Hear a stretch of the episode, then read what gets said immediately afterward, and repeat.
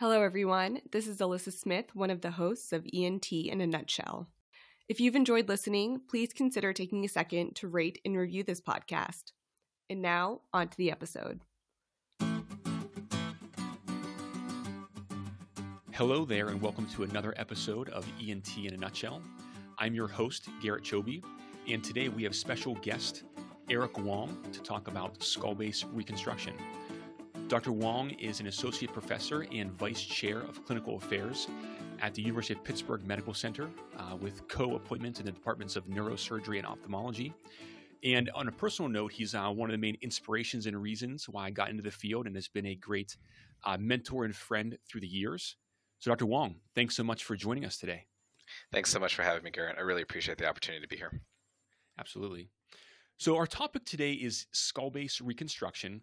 And primarily, we'll be discussing this in this in the sense of tumor resection or other endonasal cases.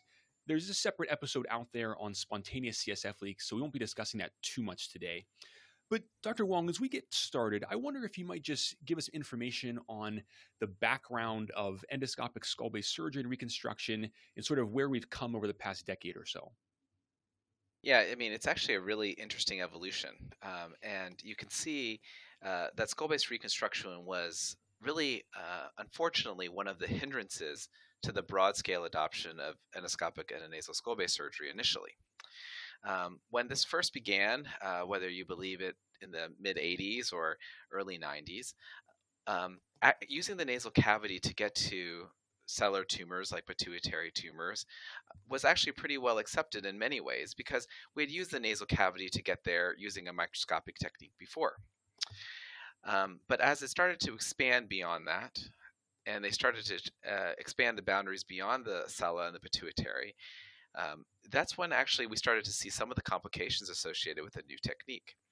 And the primary complication was the reconstructive techniques that they used for pituitary tumors were really different from when you expanded that approach to the area immediately superior to that, um, like in the planum or the tuberculum. And it's, a, it's, an interesting area because the real estate's very tight there, but um, the reconstruction can be challenging, at least it was initially. And so when we just depended upon uh, free tissues, where like we take a tissue from somewhere else in the body, like abdominal fat, and try to plug that site, the historic CSF leak rates were unfortunately very high. Um, 25, 30, even up to 40% was uh, commonly seen. And obviously, that degree of uh, postoperative complication wasn't very well accepted when there were other approaches.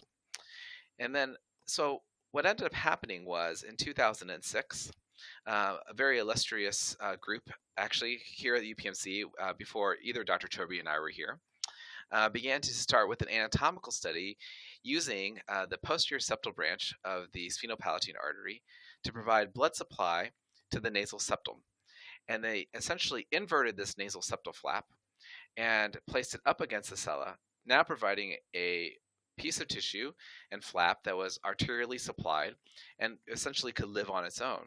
And this was really a huge turning point in uh, reconstruction for endoscopic skull base surgery because now we had a, a valuable and relatively easy to harvest uh, reconstructive technique, which dramatically reduced the CSF leak rates to where they currently live now, which is usually broadly accepted to be less than 10%, and in most centers, somewhere between 5 and 7%. And so that paradigm was really a significant um, a significant event in skull base surgery. And I think it highlights one of the key things about skull base surgery, which is that this is really a dynamic team surgery. So there are many surgeries that we do that um, you use multiple teams in otolaryngology, like, for instance, head and neck reconstruction. Um, for large ablative cases. A lot of times there's a ablative surgical team and a reconstructive team. And skull base surgery is similar in that it, it required or it's frequently done with a two team approach. And it was really through this combination of um, skull base surgery entering into the intracranial space, the neurosurgical space traditionally, and otolaryngology having a huge knowledge of both the nasal cavity, its vascularization, and the potential for these reconstructive techniques that really kind of have brought us to our current status. And um, it's the it's the blending of these two specialties that I think has made this field so dynamic and so exciting for so many of us. I, I think including both Dr. Choby and myself. Yeah, I, I agree 100%. And that, that's a really, really nice summary of sort of where we've come from and where we are now. And I, I certainly agree with the, the importance of the sort of co pilot or co surgeon technique with many of these cases. So, Eric, maybe you could tell us a little bit about, you know, in your experience, how, how does this merger occur? So, there's both the otolaryngology team and the neurosurgical team. There's a lot of things in the background as well that must be considered, things like departmental support or coordination of operating rooms and those kind of things. So maybe you could speak to a few of those items uh, as they relate to endoscopic skull base surgery and reconstruction.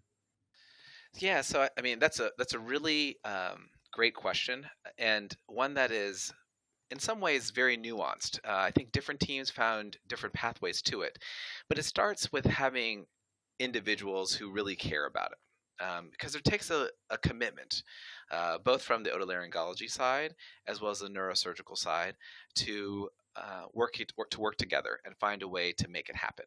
So I think you need to first start with that baseline desire to work together, and both sides can see the benefit of having the expertise of the other side. Uh, I've learned so much neuroanatomy from my neurosurgical partners over the years. Um, and in the same way, I hope that I provided some knowledge about nasal function and endoscopy. And, you know, it's that mutual appreciation of the other other team's skill set and knowledge, I think that paves the way for that. But once you get beyond that base requirement, one of the greatest challenges is keeping a team together and um, you know finding a way to make the logistics of it work as you were alluding to um, it very much helps if you have institutional support if the institution feels that this is an important avenue and approach to to uh, to have available for patients if they believe in the benefits of it then that really helps to line up the logistics of providing operating room time so both sides can be there. Um, we really believe in trying to line up the clinical time as well because patient convenience is a big factor in this. Patients want to be able to see both surgeons uh, without having to make multiple trips, and so we try to line up our clinics uh, in addition to the other uh, services that are involved, including ophthalmology, endocrine surgery, uh, excuse me, endocrine um, medicine, uh, especially if you happen to have a neuroendocrinologist. And so lining up all those various parts of the team takes a lot of diligence and coordination.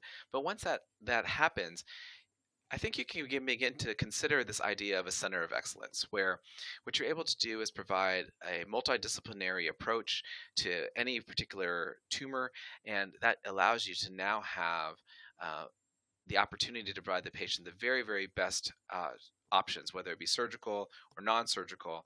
And um, I think that's where patients start to begin to get a lot of value out of it. And then it's also very rewarding for you as a, a, a, physician and provider that you're able to give the patient the very, very best opportunity. So I think that there are a lot of um, nuances to, as we often say, learning to dance, getting everyone to coordinate together. But I think that um, once that once those uh, learning pains are sort of over, the end product is really, really um, a very valuable thing for both the patient and then for us as the healthcare team.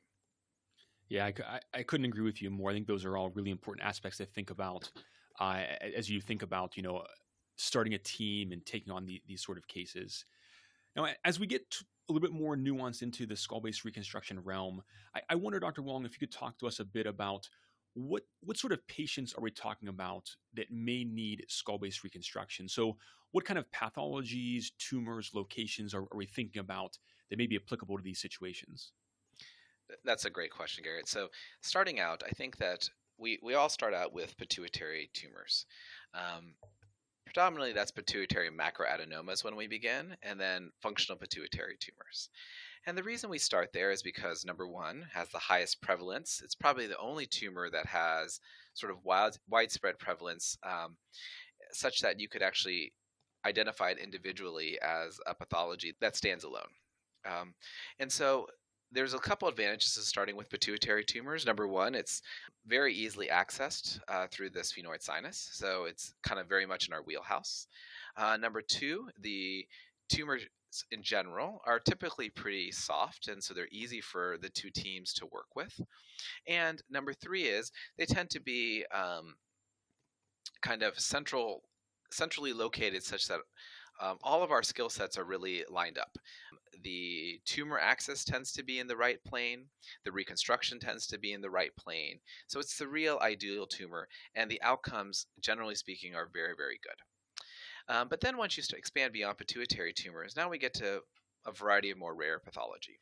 So looking immediately superior to that, the two most common things that we deal with at that in the next stage are craniopharyngiomas and tuberculum meningiomas. So as you know, meningiomas can occur anywhere that there's dura and dural lining, but tuberculum ones are interesting in that they tend to present somewhat early with uh, visual decreases. So again, like bitemporal hemianopsias. Um, and then craniopharyngiomas are an ideal corridor because the transcranial corridors that you that are typically used, you have to work around the optic nerves. While in this particular setting, we work underneath and, and behind the optic apparatus. So those are the next two pathologies that most people sort of move on to. And then as we go more anterior than that, we get into the tumors that we as otolaryngologists care about a lot. So um, then we start to look at things like meningoceles, like uh, meningoencephaloceles for children, which kind of falls into that uh, spontaneous CSF leak talk that we had previously discussed. Um, but additionally, uh, we can also think about things like sinonasal cancers.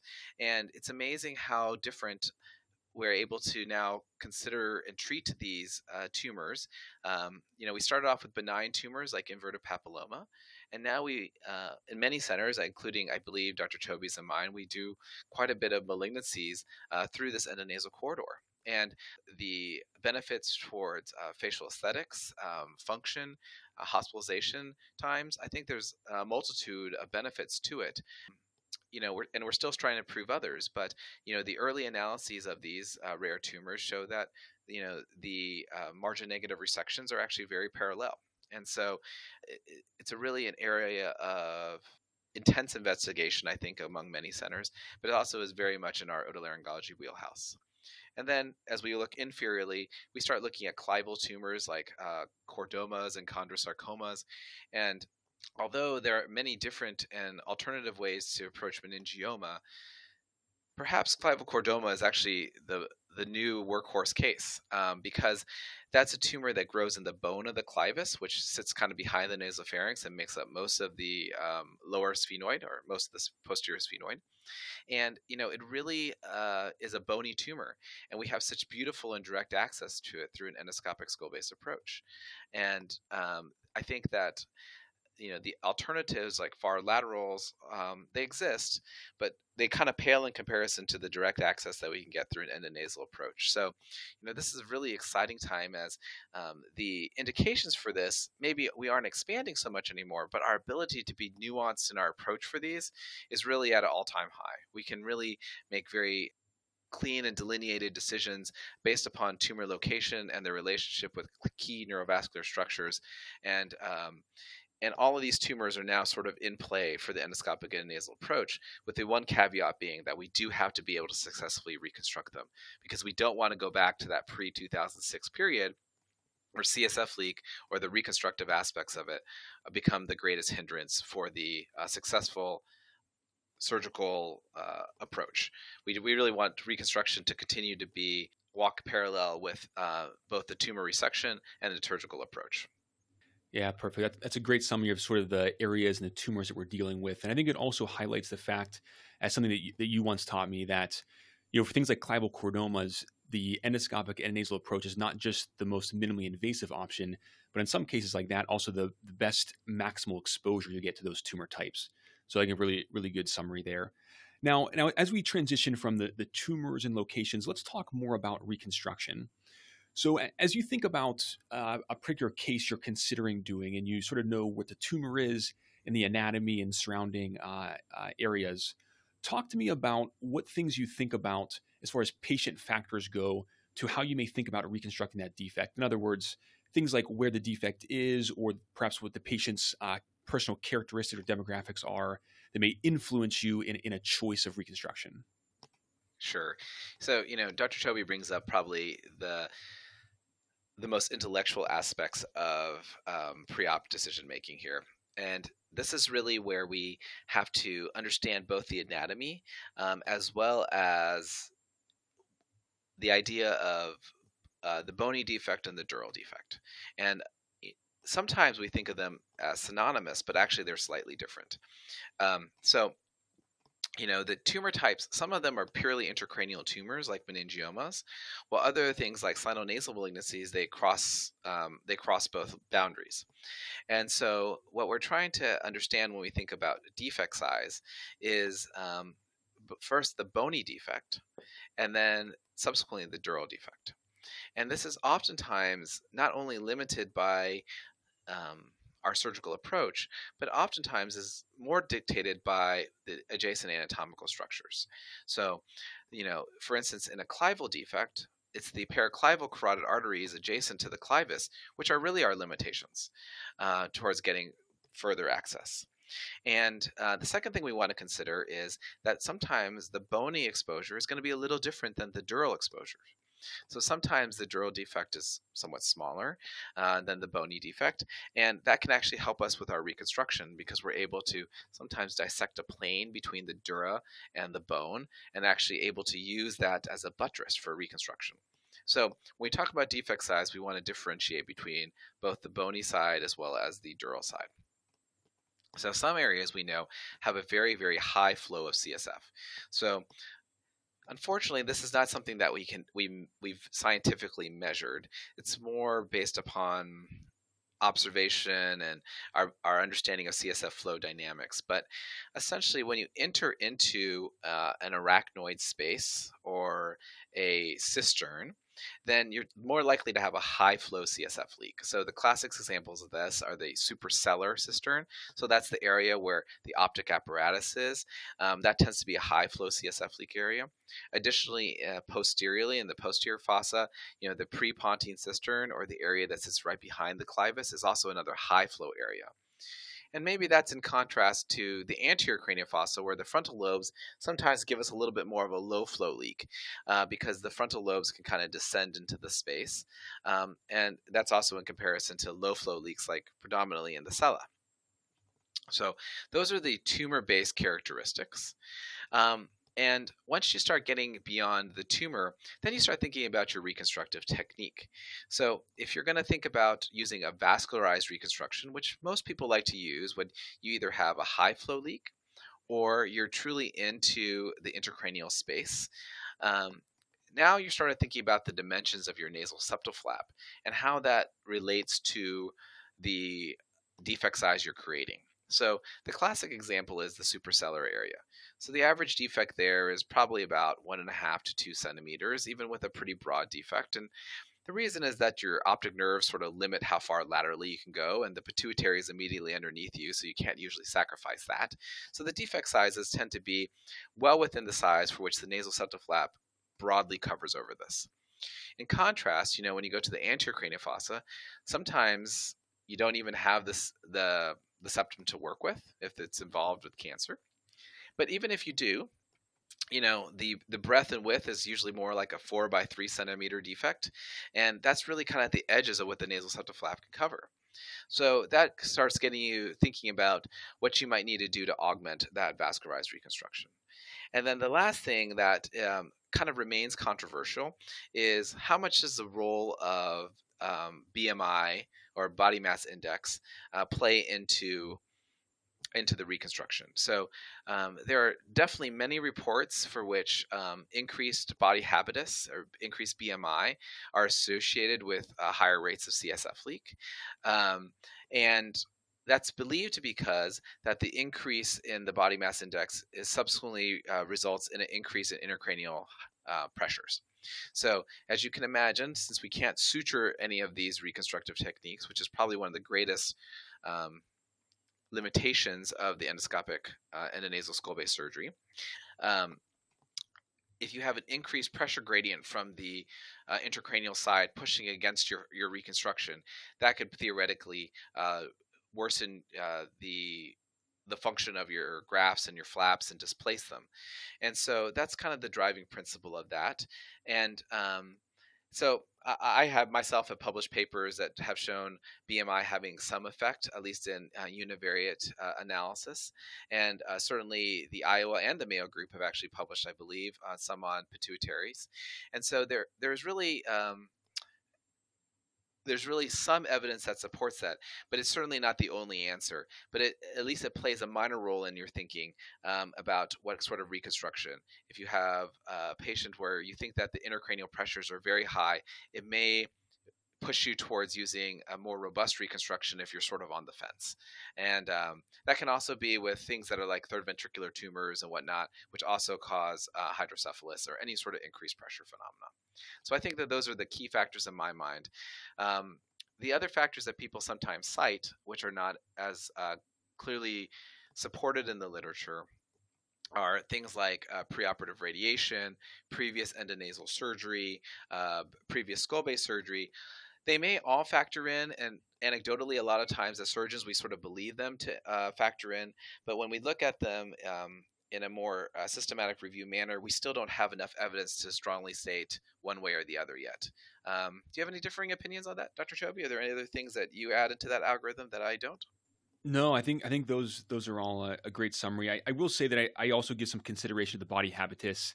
Uh, I, I think that you know we we all operate on many folks who have a very high BMI, and it just seems like anecdotally, at least, and at least some preliminary evidence that they do have an increased risk of, of leak postoperatively. So I may lean more towards putting a vascularized flap in those folks, even if it's a sellar defect, uh, more so than something like a free graft, if I if I think they have an elevated intracranial pressure as a result of their body habitus. But uh, no, it's a really it's a really good summary, and I, I thought the the next area we we could explore a little bit is when we think about the actual uh, reconstruction from sort of a stepwise approach or, or a ladder, if you will, I, I, think it'd be beneficial to our listeners to talk a little bit about um, sort of an, the inlay and onlay concept and what layers you're approaching. And then, in particular, how you think about inlays. In other words, when you may use them, and if so, w- what materials you may consider for an inlay uh, when you tend to utilize them. Sure. So sometimes it's actually a confusing concept, this inlay, onlay, and um, and and the truth is, some people try to blend them together, or actually they try to put them together so that they have a combination inlay onlay graft at the same time. Even sometimes by suturing two things together so that they could create that. Um, sort of they call it a button, you know, uh, approach. But um, essentially when we when we think about inlay we're, we're sort of thinking about something that sits in the intracranial space and that is supported by the surrounding dura, such that um, there's a nice overlap around each of the dural edges, so that it's it's covering over the entirety of the defect from an intracranial side. And then an onlay graft actually a little bit counterintuitively because we're kind of coming from below actually sits over or uh, covers over the bony defect from the endonasal side so um, again ideally this would have uh, significant overlap around the periphery of this, and sometimes the you know complex anatomy of the skull base doesn't really allow that to be particularly smooth. You know, it's it's uh, it's certainly not a flat space. You know, it's a three dimensional space with uh, many contours. But the idea of an overlay is it sits in the nasal cavity and it can um, surround uh, the periphery of the dura. Now, sometimes that same onlay can kind of be placed in a in a plane between the dura and the bone itself. So that epidural plane, um, as you all recall, kind of lies between the dura and the bone, and you can actually dissect that that plane just like you would dissect periosteum off of any other bony surface, and that can provide like a basically a a small pocket for which you can tuck that onlay graft around. And I, I, really like that technique when I do anterior craniofossa reconstruction because the orbits usually give me um, some area to tuck around and kind of sling it like a hammock uh, for for some of the reconstructive uh, onlay grafts. And so most of our flaps, or essentially all of our flaps, we we use in a onlay manner at least when we talk about endoscopic skull base reconstruction.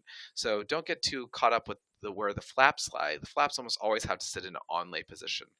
Um, and so those those are kind of the basics of the nomenclature associated with reconstruction, inlay, onlay, and people use varying degrees of of both. I would tell you in general, I tend to be one of those proponents of always using an inlay uh, material. I, I, don't use something that's usually watertight. I usually use a collagen-like matrix, um, and uh, there are a lot of different proprietary um, types of them uh, from uh, different sources. But these are not harvested from the patient. These are almost always um, manufactured or processed in another way. And I like that to sort of reapproximate the arachnoid layer. Um, I believe that if I have to go back for a revision, that this layer kind of prevents some of the more uh, sturdy underlay layers from scarring to the brain or other critical neurovascular structures.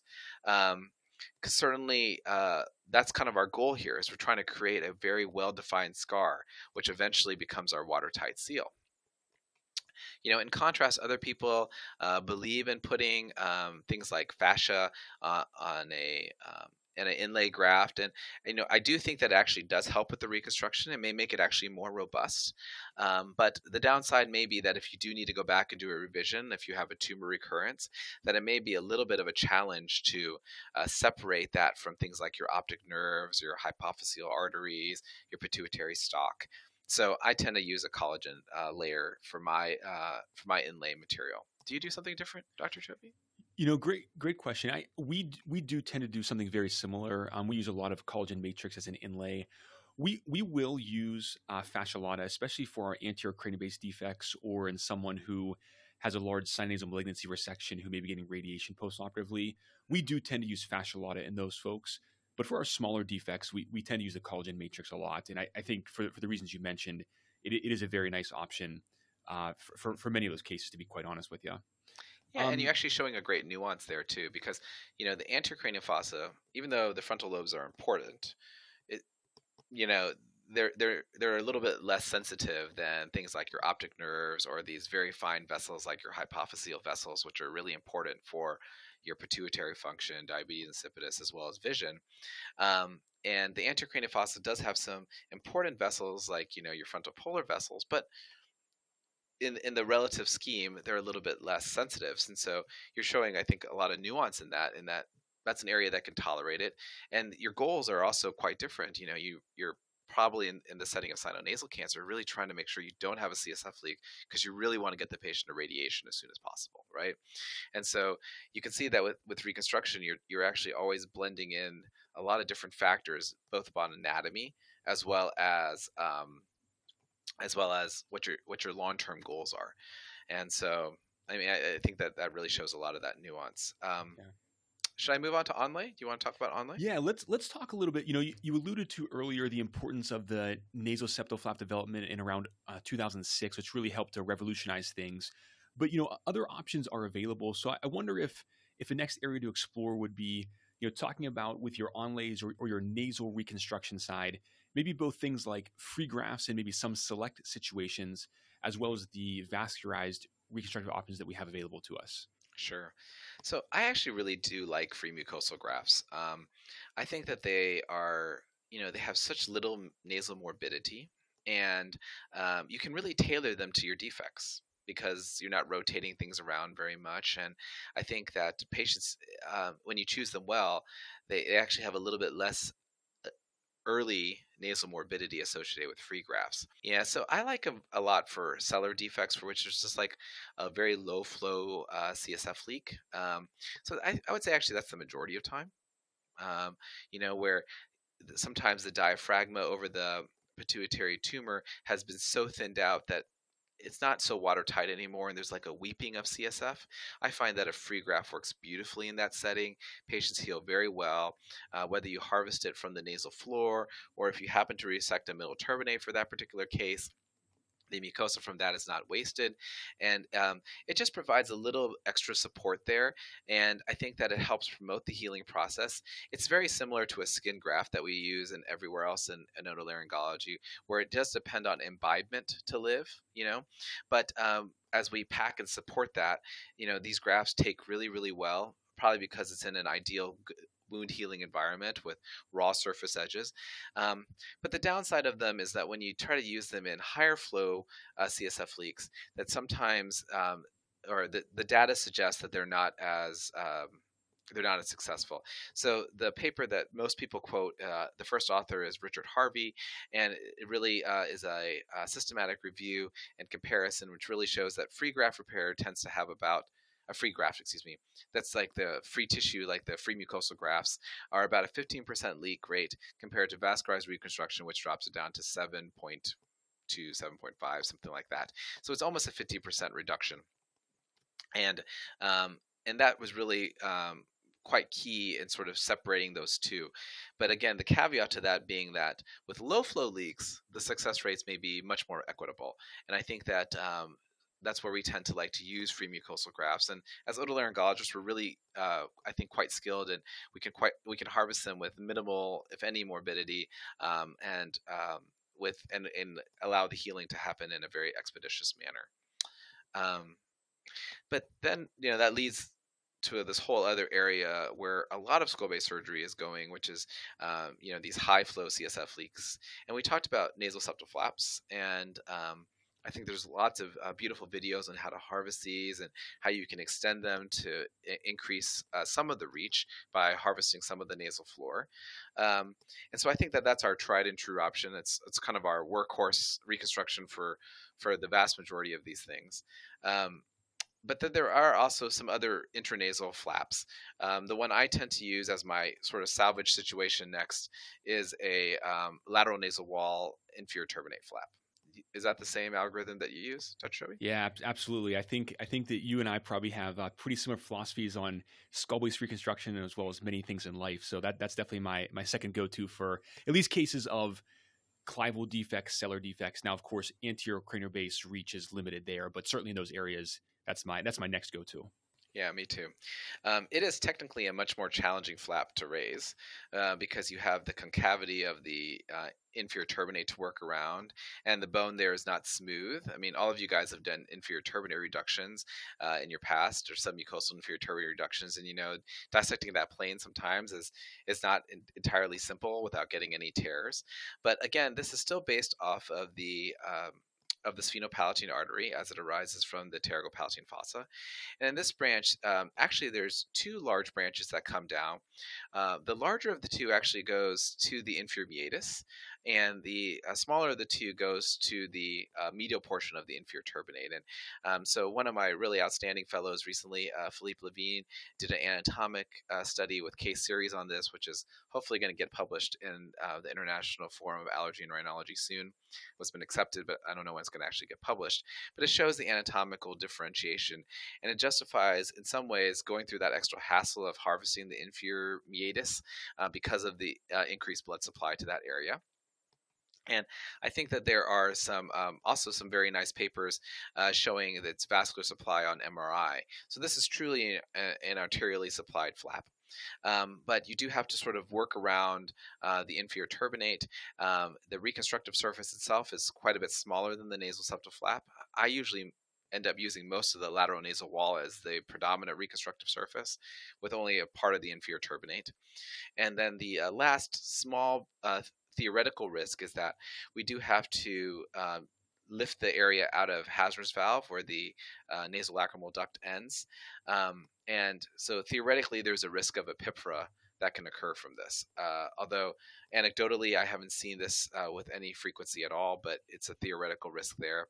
And the other theoretical risk is that unfortunately, most of that inferior turbinate bone doesn't survive and can't be remucosalized. And so that has a theo- theoretical risk of perhaps promoting uh, empty nose syndrome as well. So these are things to think about. Yeah, good point. I, I do find that these patients don't tend to get those symptoms as much as some other patients we may experience, but it is certainly a uh, you know theoretical mm-hmm. risk for sure. Now, you know, you, you, alluded to earlier, you know, as, as sort of a nice segue that in some cases, such as maybe a sinonasal malignancy, your intranasal recon options may not be there. So the septum may be involved by tumor, or perhaps your inferior turbinate have a great reach there. And in those cases, there there are regional options. So I wonder if you could talk to us a little bit about uh, things like pericranial flaps or temporoparietal fascial flaps and how they may play a role uh, in this reconstruction. Absolutely. I mean, sinonasal cancer is really a challenge um, because it tends to present so late, and uh, the tumors um, don't have much anatomical space to grow. They grow into things quite rapidly, and especially since a lot of the primary nasal cavity tumors, like esthesioneuroblastoma, crossing over the midline uh, may eliminate the nasal septum very quickly uh, from the algorithm. So um, some people still continue to use uh, multiple fascial layers or even um, acellular uh, uh, allografts to do their anterior craniofossa reconstructions, and they have a lot of success with them. Um, but others of us have ha- have not had quite the positive experience with that. And so that prompted people to start looking, well, what can we do to cover the anterocranial fossa with vascularized tissue? Again, going back to that concept that vascularized reconstruction has a lower uh, risk of failure than non-vascularized reconstruction. And so um, the pericranial flap has been a tried and true uh, vascularized reconstructive technique for anterocranial fossa open craniofacial resections for a long time. Um, the tissue is built off of the uh, supratrochlear and supraorbital vessels, and so it has two arterial supplies uh, from both sides it can actually be harvested both the right and left side and when we did bicoronal incisions to uh, access the anterocranial fossa it was readily available and so um, as we began to shift towards using endoscopic techniques so that we wouldn't have to retract the frontal lobes the pericranial flap is still there. And so um, the initial study was actually um, described by Adam Zanation using uh, multiple small uh, incisions an endoscopic technique, um, very similar to an endoscopic brow technique that you might use in uh, facial plastic surgery um, to harvest this. Um, some of us have kind of moved away from that and now just make the bicoronal incision and harvest this pericranial flap. But the challenge then became, well, how do you get it into the nasal cavity since you ha- you don't have that craniotomy um, to work through? And so the uh, fairly clever technique that was sort of uh, derived by by Dr. Snyderman and Zanation and Carrau at the time was to actually make a small nasotomy. So make a small bone and a uh, small opening in the nasal bones, right kind of at the nasal frontal suture, and um, and then the the pericranial flap can be tucked in through that level.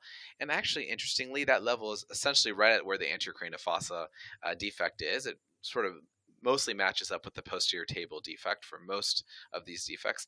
And then it comes right across from that. Um, now, its downsides are that it could uh, block off the frontal sinuses, and so many of us continue to use a Draf three frontal sinusotomy to make a broad opening to try to prevent that.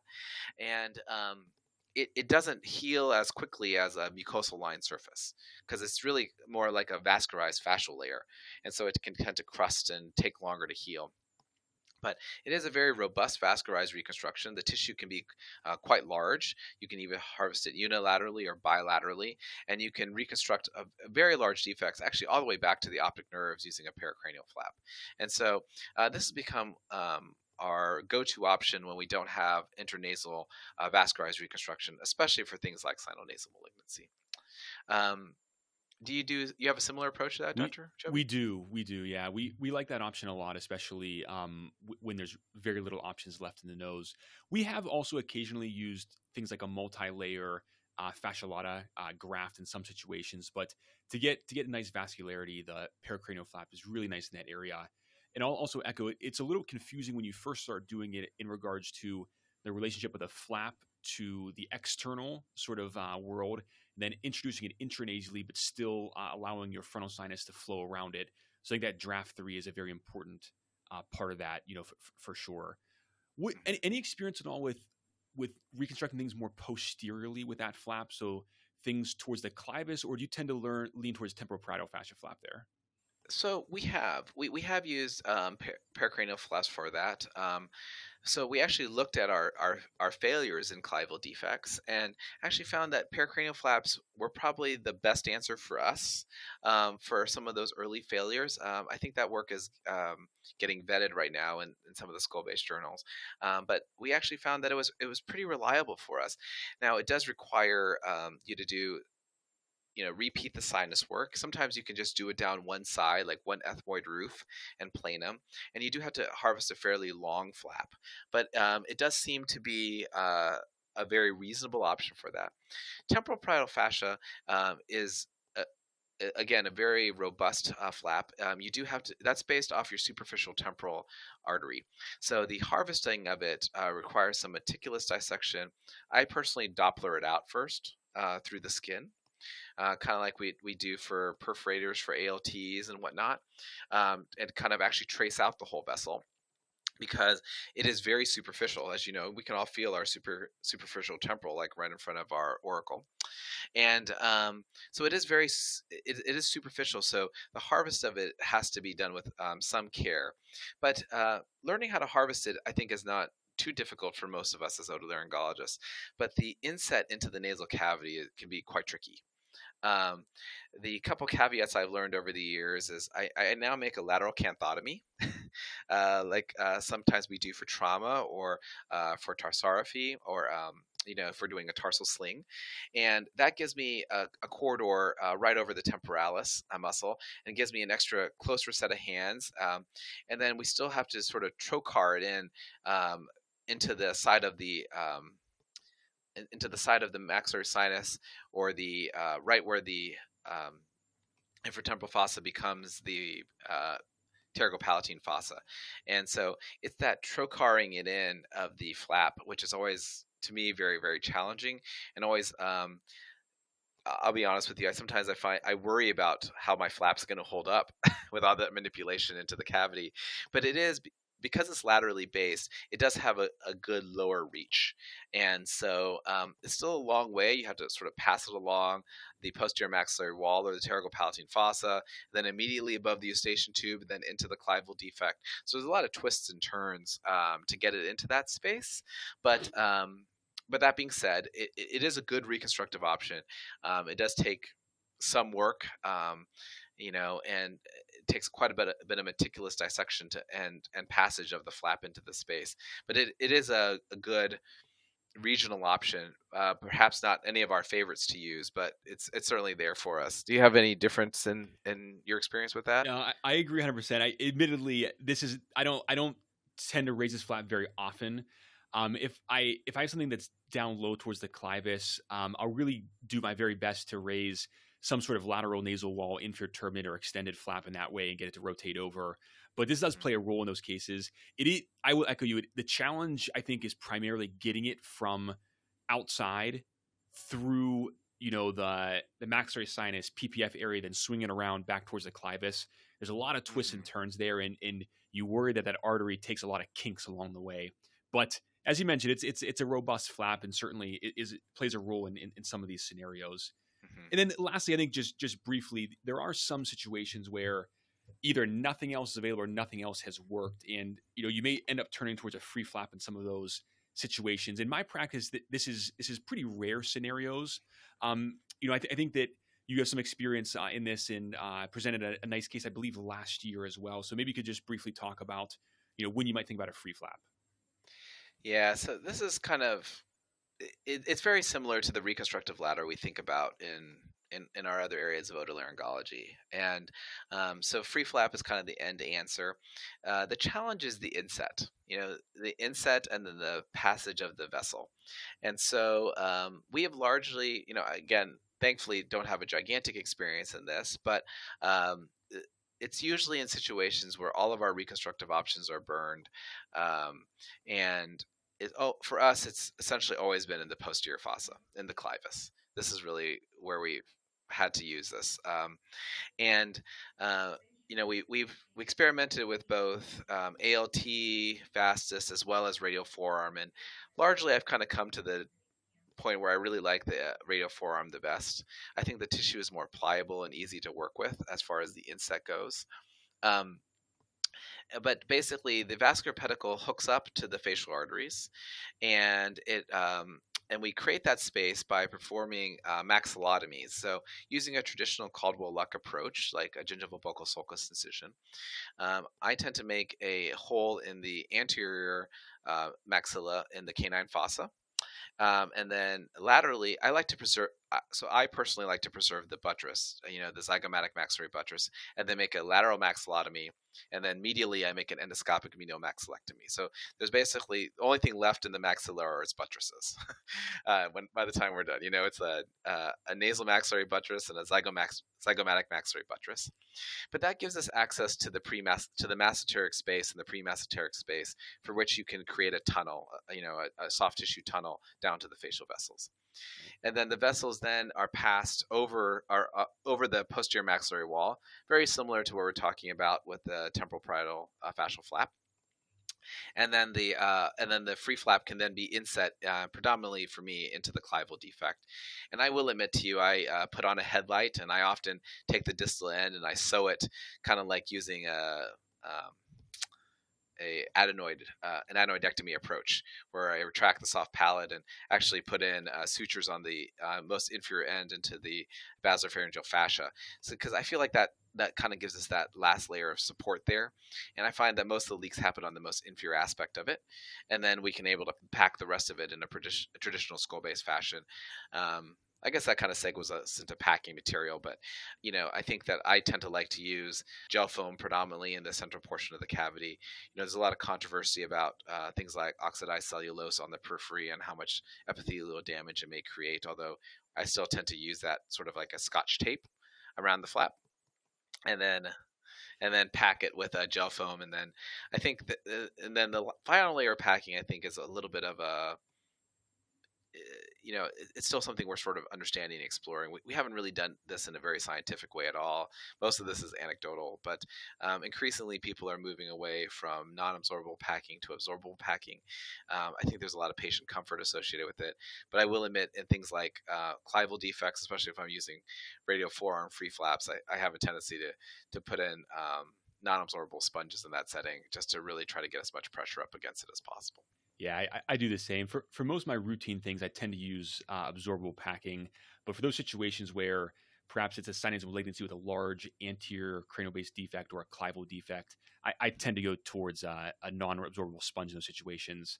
Uh, and I, I, tend actually to use a gloved Merocel in most of those situations. Yeah, that's my favorite too. I feel like it comes out quite well.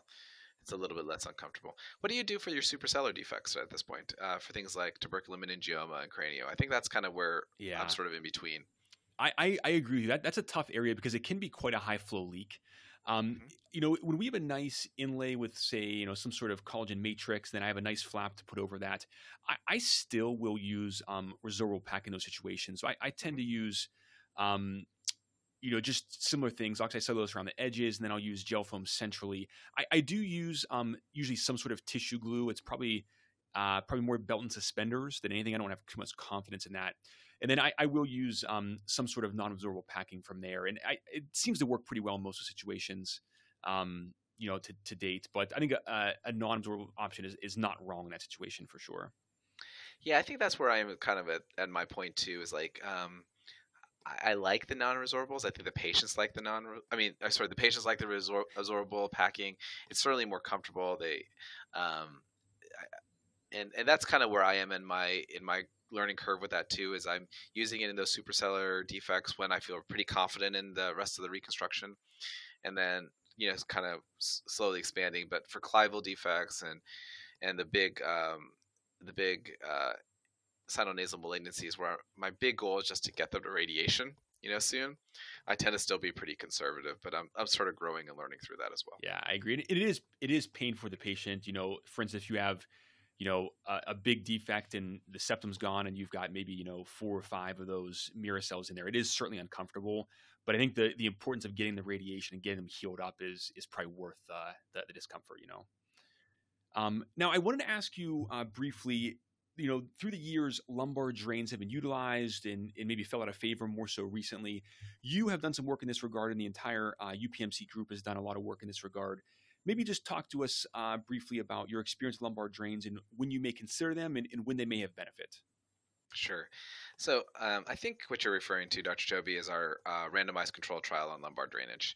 And, um, you know, randomized control trials are I mean, they're they're really wonderful to have as a data point. They're hard to uh, accomplish, but basically, what we did is we we we did randomize these patients to either three days of lumbar drainage uh, after surgery or not, and we are blinded to whether we were going to drain them till after the surgery was completed. So we put our lumbar drains in at the very end when we did so, and we we found a clear and significant benefit of lumbar drainage. But there is a a couple caveats to that. Um, firstly, low flow sellar defects weren't even considered in this study. We didn't even consider them as part of it. So we don't use it as a routine pituitary defects or you know um, spontaneous CSF leaks. Those, those, are those are separate. But um, when we're starting to talk about high flow, uh, large dural defect, um, so our inclusion criteria was one by one centimeter uh, dural defect, and um, so in the suprasellar region, actually, we didn't find a benefit to lumbar drainage, and it's just as you were talking about. Um, the the size of the of the nasal septal flap, the reconstruction, in comparison to the size of the bony defect, um, the nasal septal flap provides wonderful and broad coverage over all the edges. You know, and so in that particular situation, um, actually lumbar drainage wasn't beneficial. So for suprasellar defects, we don't use them. Um, and again, I think this is a product of both tumor location um, and size uh, of the defect in comparison to the size of our reconstructive material, our predominant reconstructive material. Um, in contrast, though, the posterior fossa, where the nasal septal flap is actually barely large enough to cover, even when you extend it to its maximum dimensions, uh, we actually found a clear benefit to lumbar drainage. Um, it was pretty dramatic, actually. Um, this was probably the driving force where we had to stop our study early at an interim data safety analysis because of the clear difference between it. But it was almost like a 30% CSF leak rate from the posterior fossa without lumbar drainage, and it dropped to less than 10% with. So that was a pretty drastic difference, and it's really changed our practice philosophy. Absolutely, and, and I would also just say, you know, in general, kudos for doing a randomized controlled trial in in a world where we do very little of those for this type of work. So I think that was a really important uh, landmark publication. I really appreciate that. Um, you know, and I think it was um, a lot of people being diligent. I know you actually contributed to that when you were here. Everyone had to chip in. It's, it certainly wasn't an easy thing to accomplish. It required actually the work of many, many, many people who weren't actually listed uh, on the final publication. Um, but uh, so the last area is the anterior cranial fossa, and this is again where some nuance occurs. We did find a benefit to the anterior cranial fossa of lumbar drainage, um, but the caveat to that is that um, it's very small percentage of esthesios that were in it. So it was 20, uh, 22, 23 uh, uh, olfactory groove meningiomas and only eight esthesios. And interestingly, uh, the eight esthesios, there was no leaks in any of them, whether we drained or didn't drain. So I think this is an area that, you know, at some point it may be worth it for us as a, a large a larger group of skull base surgeons to go back and re-explore because I think that there um, there's some caveat there that might make it interesting for us to understand that better. Yeah, no, that, that, that is a great point for sure, and I think it also speaks to your earlier uh, discussion of you know location of defect and how that may affect flow, things like the posterior cranial fossa, you guys compared to other areas. That that makes a lot of sense. Um, and I know that we're we're um, getting ready to turn the corner here on time. I just wanted to to briefly talk a little bit about postoperative care for many of these patients, and and I realize that this is a fairly heterogeneous patient group, so it's difficult to answer some of these questions with a blanket answer.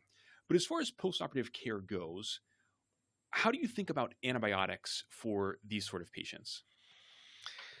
When we use non absorbable packing, I tend to use anti staph antibiotics for the duration of that packing. Um, you know, I know that the risk of toxic shock syndrome is small, and antibiotics aren't necessarily evidence based towards preventing it, but I think um, many of us still practice in that way. Um, when we moved to resorbable packing, I think that it was a, a shift for us in, in, thinking about antibiotics, and we're actually trying to study that now again. Um, but uh, I tend to still use about five days of anti-staph antibiotics. How about you? I, I, do a very similar practice. Um, if it's someone who has a small sellar defect, we haven't put a flap up. I, I, I, won't in those cases. But if I put a flap in somebody where it's a larger defect, then I, I do the same thing. I do five to seven days of an anti-staph antibiotic. I think it helps with crusting, to be honest, and then maybe has some other you know preventative effects as far as, as far as uh, as far as infections go. Um, and then what about things like you know when do you have patients do saline sprays or rinses? When do you bring them back for debridement or examination? Those kind of things. Sure. So um, I tend to have them use nasal saline sprays for two weeks now. And then right around the two week mark, uh, for a high flow defect, I start them on saline irrigations. Uh, for pituitary defects, I'm getting a little bit more liberal, and maybe at a week I start them on saline irrigations. You know, I think there's some good flow dynamics to say that actually doesn't get that much into the sphenoid anyway um, and that we're mostly just treating the nasal cavity. And if that's the case, then maybe we should try to make them as comfortable as they can, and they get into the habit of starting a little bit earlier. Um, I tend to do a very mild debridement on the first time. Um, uh, I usually see them at week one just to make sure everything's okay, and um, I just I'm trying to create for them a nasal cavity, help them breathe comfortably out of their nose, and then I tend to see them back around uh, four to six weeks, and there I'm actually I'm actually pretty aggressive with removing a lot of the gel foam at that point. Um, I, I think it just hasn't made much of a difference in in in my experience with it. Again, not well studied. Uh, the area of a lack of data, I would say. Um, but I feel like most of the scar has largely happened at that time, at least in my belief. And um, so a little bit more aggressive debridement may help prevent more debridements in the future. Um, but uh, you know, in our in our ICAR skull base, you could see that there's essentially no data on any of this postoperative care regimens at all. You know, this is all anecdotal and how we do it. Um, but that's that's kind of been my philosophy. I feel like it gets them out of my um, out of having more debridements if I'm a little more aggressive up front before it starts to really firm up and harden up, and it takes more effort to kind of get it taken care of. Uh, so I, I, don't know. Maybe I'm evolving as that goes along too, and maybe that just comes with more comfort in taking care of patients over the years. Sure, Life, lifelong learning. always, always. and then last, um, last point I just wanted to mention in this postoperative care area, we we have more and more folks who are um, diagnosed with sleep apnea, maybe on CPAP. Especially, I think about you know functional pituitary patients like ACTH secreting or growth hormone secreting, and you don't you almost assume that many of them have sleep apnea. How, how do you talk to them about about resuming their CPAP postoperatively and managing that aspect of things? So, um, you and I are both very aware that this is an area where I think we should study. Um, I think we need to get better answers in it. I, I, know that you and others are working on it already, um, and I hope to benefit from your research as you continue to investigate this area. Anecdotally, what I do right now is, you know, we we make the um, in their in their in hospital time, we make everyone very aware of their OSA status. So that means a minimization of narcotics, a minimization of anything that's going to uh, exacerbate their OSA. Um, and then we're pretty aggressive about our head up philosophy in these patients, hoping to get some version of uh, positive pressure by just having them sleep more upright right? Um, the analogy I often use for people is you never hear hardly anyone snoring on a plane. It's because they make us sit like 90 degrees, you know? Um, so most patients aren't willing to sleep 90 degrees, but if you're able to get 15, 20 degrees, that gives you almost like eight, you know, eight on their CPAP. So that gives you something. And then the, the really severe people, then I supplement with some oxygen. Um, I usually don't have, if it's just a sellar defect, I'm I'm usually willing to turn on their uh, CPAP right around 10 days. Um, but for all of the other larger skull-based defects, I usually wait a full two weeks. Yeah, I, I, I have a, fairly similar regimen. I, I, I obviously don't want to not treat their sleep apnea, but I also don't want them to, you know, get some air intracranially, which could cause some some bad problems. So I think I think that makes sense for sure. Um, and then just as we wrap up today, I, I wondered if you wanted to uh, mention anything to our listeners, maybe you know anything anecdotally or personal experience that has either changed over your practice in the last few years or major lessons you've learned based on your experience um, just because you have such a, uh, an amazing wealth of experience with complex cases i thought might be useful to give you a, you know an opportunity to share some of those things with us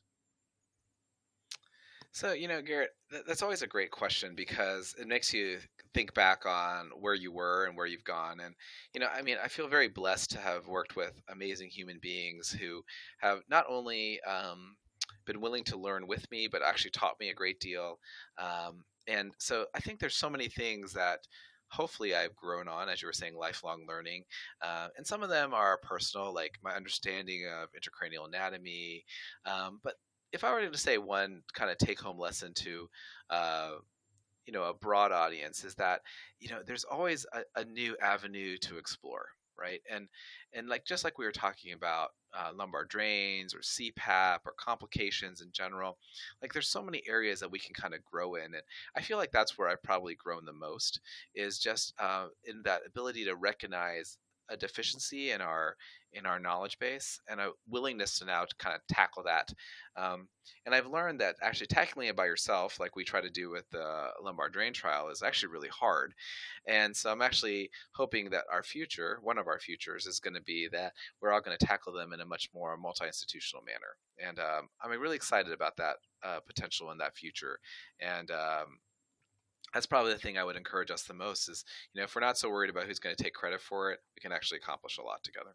Yeah, that, that, that's a great point. And and I think just also working with other folks, uh, it it also is, is more enjoyable. You know, you, you, get to know people better, and you get to share your joint experiences, and it, it can be a really really helpful endeavor. So yeah. I, I agree. 100%. And for and for the readers, you know, it's actually more applicable. You know, because if Dr. Choby does it that way, and Dr. Wang does it that way, and and you know, there's eight or ten of us working together, it really does uh, suggest the broad scale applicability of it.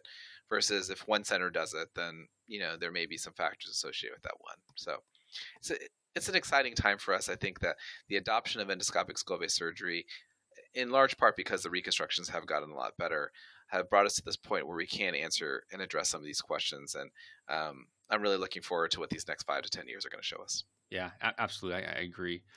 Well, Dr. Wang, I, I want to really thank you uh, for your time today. I'm going to briefly get into a quick summary of today's episode and a few questions for the listeners. But I think that um, I personally have, have greatly benefited from your mentorship and expertise through the years. So I really appreciate that. And uh, it's a joy always to, to talk with you. And I think that you're a tremendous teacher. So I hope that everyone has learned a lot from, uh, from your words of wisdom today. Well, it's my pleasure, Dr. Choby, and I really uh, thank you again for the opportunity. And um, I'd be happy to do it again in the future. I appreciate it. Thank you. Okay, bye now. So, in summary, endoscopic skull base surgery is a field that has undergone rapid evolution over the past 15 to 20 years. The biggest jump forward was the ability to perform reconstruction well and prevent CSF leak in most cases.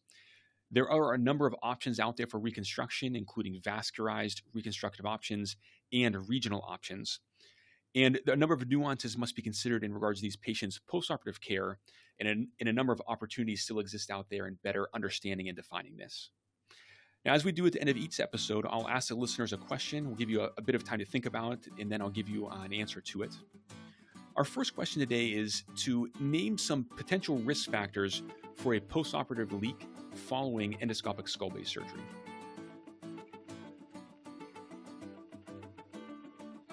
So, a number of factors exist out there. Perhaps the most prominent of them is obesity and its relationship to elevated intracranial pressure. Other factors may be possible, things like previous radiation therapy and the uh, defect location as well.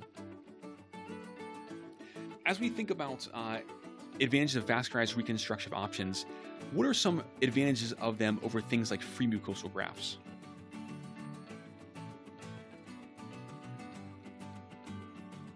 So it's been shown that vascularized options have a lower risk of CSF leak postoperatively and high flow leaks as well as a potential uh, improvement in postoperative radiotherapy and covering things like the carotid artery or other vascularized structures. Well, that's all we have for you today. Thanks so much for the time, and we appreciate it. We look forward to seeing you next time on ENT in a Nutshell.